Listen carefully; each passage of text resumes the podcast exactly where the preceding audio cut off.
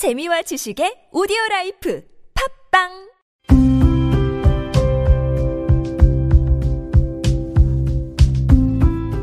칼럼을 읽어드립니다.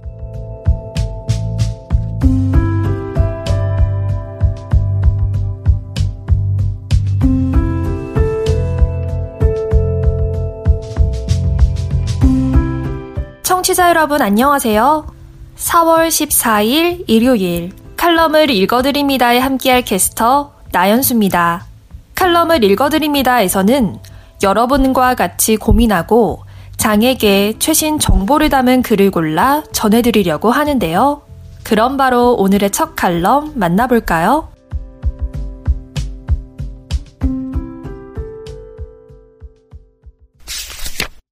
Braille Times 사람 이야기 시각장애인 유튜버가 운영하는 채널 브레드박 운영자 박준현 씨를 소개합니다.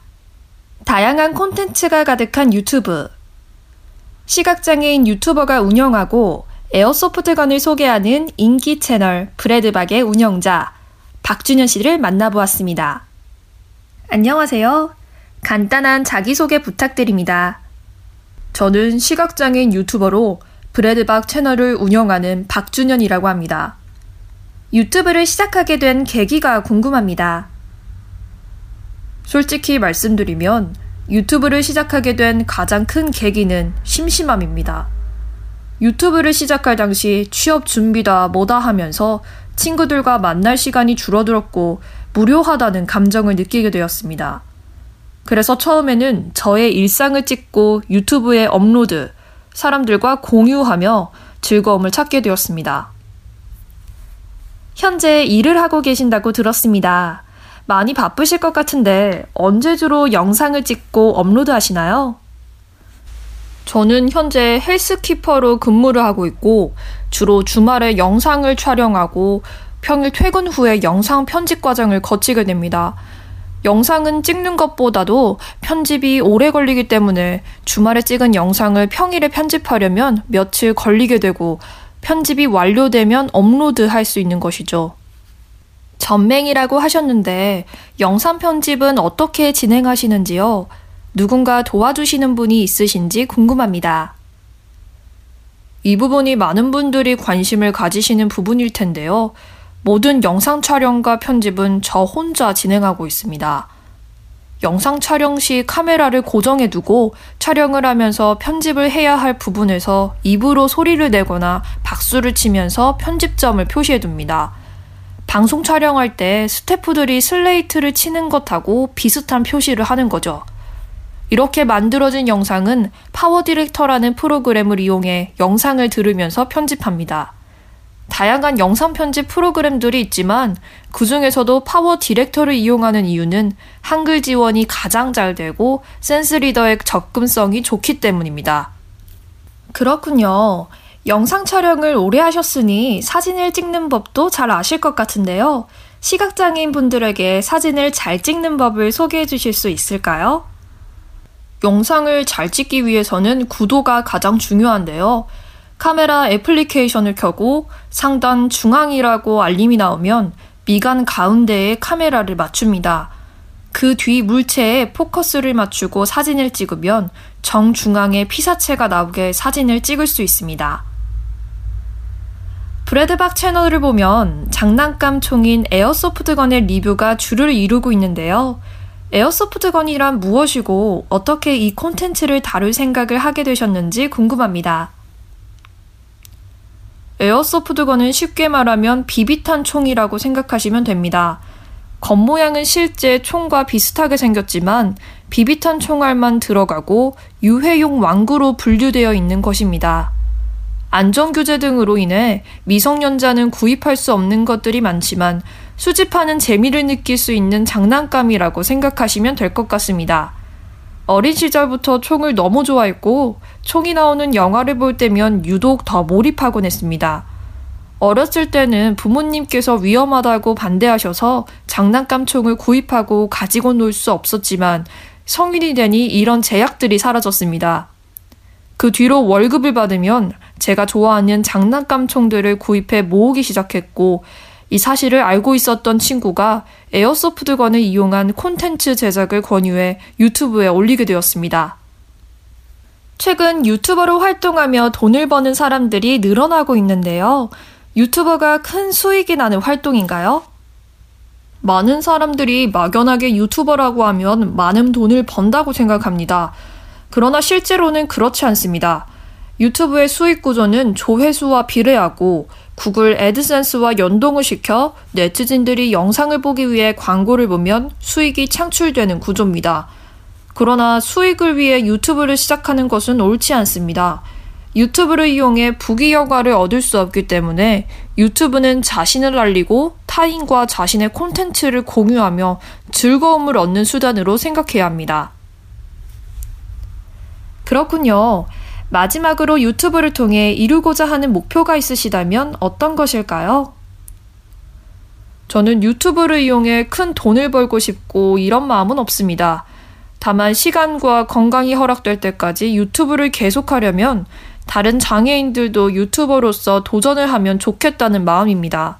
장애인 유튜버라고 해서 장애와 관련된 콘텐츠만 다룰 필요 없고 나만의 취미, 생활 등을 공유하면서 자연스럽게 장애인과 비장애인이 함께 어우러진다면 시각장애인에 대한 사회 인식이 개선될 것이라 생각합니다. 지금 여러분께선 KBIC 뉴스 채널 매주 일요일에 만나는 칼럼을 읽어드립니다를 듣고 계십니다. 에이블 뉴스 모든 제품에 점자 표기한 화장품 출시 주목. 다른 코스메틱스 소비자로서의 시각장애인 권리 인정. 점자 부착 식품 등의 확산. 법적 의무화 되는 날 5길. 칼럼니스트 서인환 씨의 글입니다.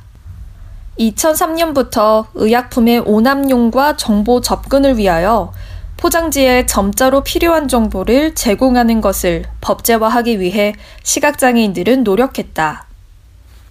식품에서도 마찬가지로 점자 정보가 필요했고, 화장품에도 전자제품에도 점자 정보가 필요했다. 그 결과 점자 표기를 의무화하는 것은 제조사나 판매사에 과도한 부담이 된다는 이유로 의무화하지는 못했으나 화장품법 제10조 사망에 점자를 병행할 수 있다는 내용을 담을 수 있었다.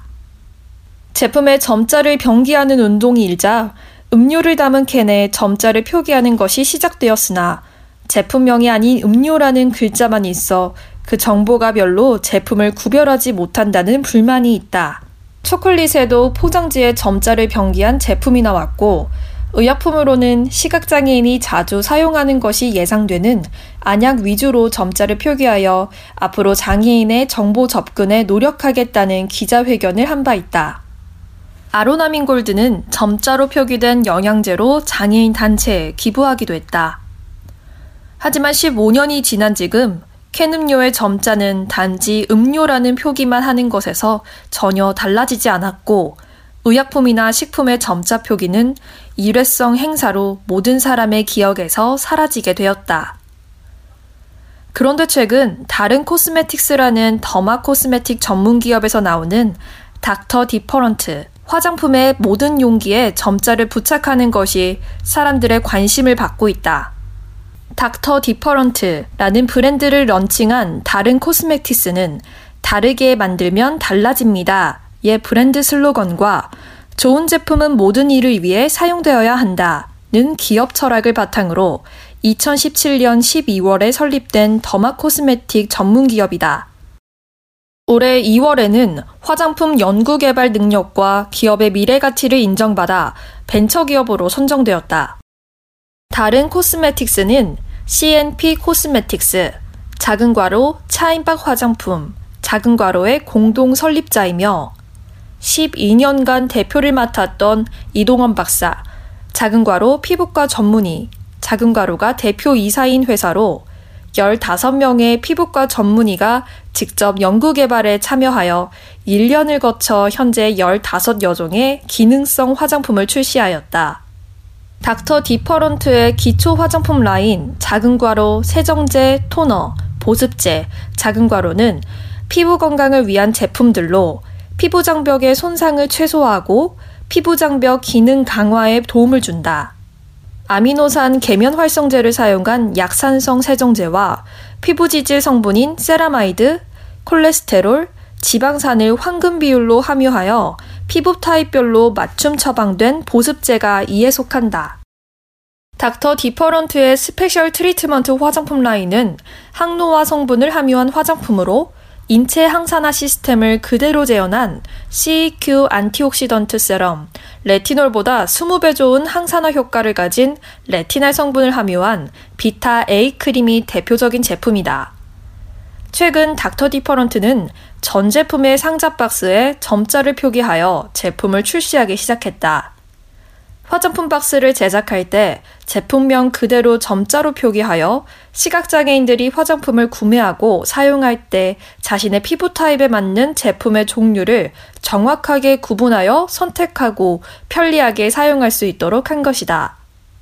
뿐만 아니라 닥터 디퍼런트는 전 제품의 용기에도 점자를 모두 적용하여 화장품 박스가 없어도 시각장애인들이 알기 쉽게 제품을 구별할 수 있도록 했다. 화장품 박스에 점자를 표기한 사례는 이전에도 있었으나 화장품 용기 모양이 다양하고 곡선으로 이루어진 탓에 일괄 부착이 어려워 용기에까지 점자를 표기한 사례는 없었다. 그러나 닥터 디퍼런트는 최초로 화장품 전 제품의 용기에까지 점자를 표기한 것이다. 닥터 디퍼런트의 이러한 행보는 시각장애인의 편의를 돕는 것은 물론 화장품을 사용하는 일반인들에게도 점자를 접할 기회를 주어 장애 인식 개선에도 도움이 될 것이라 기대하고 있다.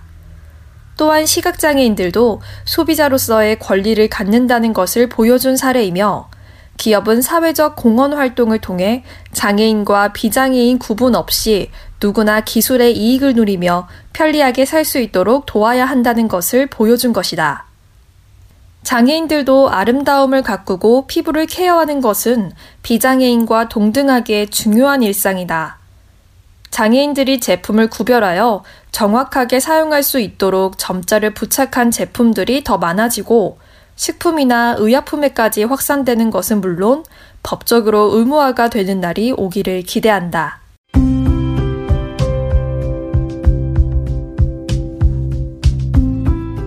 4월 14일 일요일 칼럼을 읽어드립니다. 오늘 준비한 소식은 여기까지입니다. 지금까지 제작의 이창훈, 진행의 나연수였습니다. 끝까지 청취해주셔서 고맙습니다.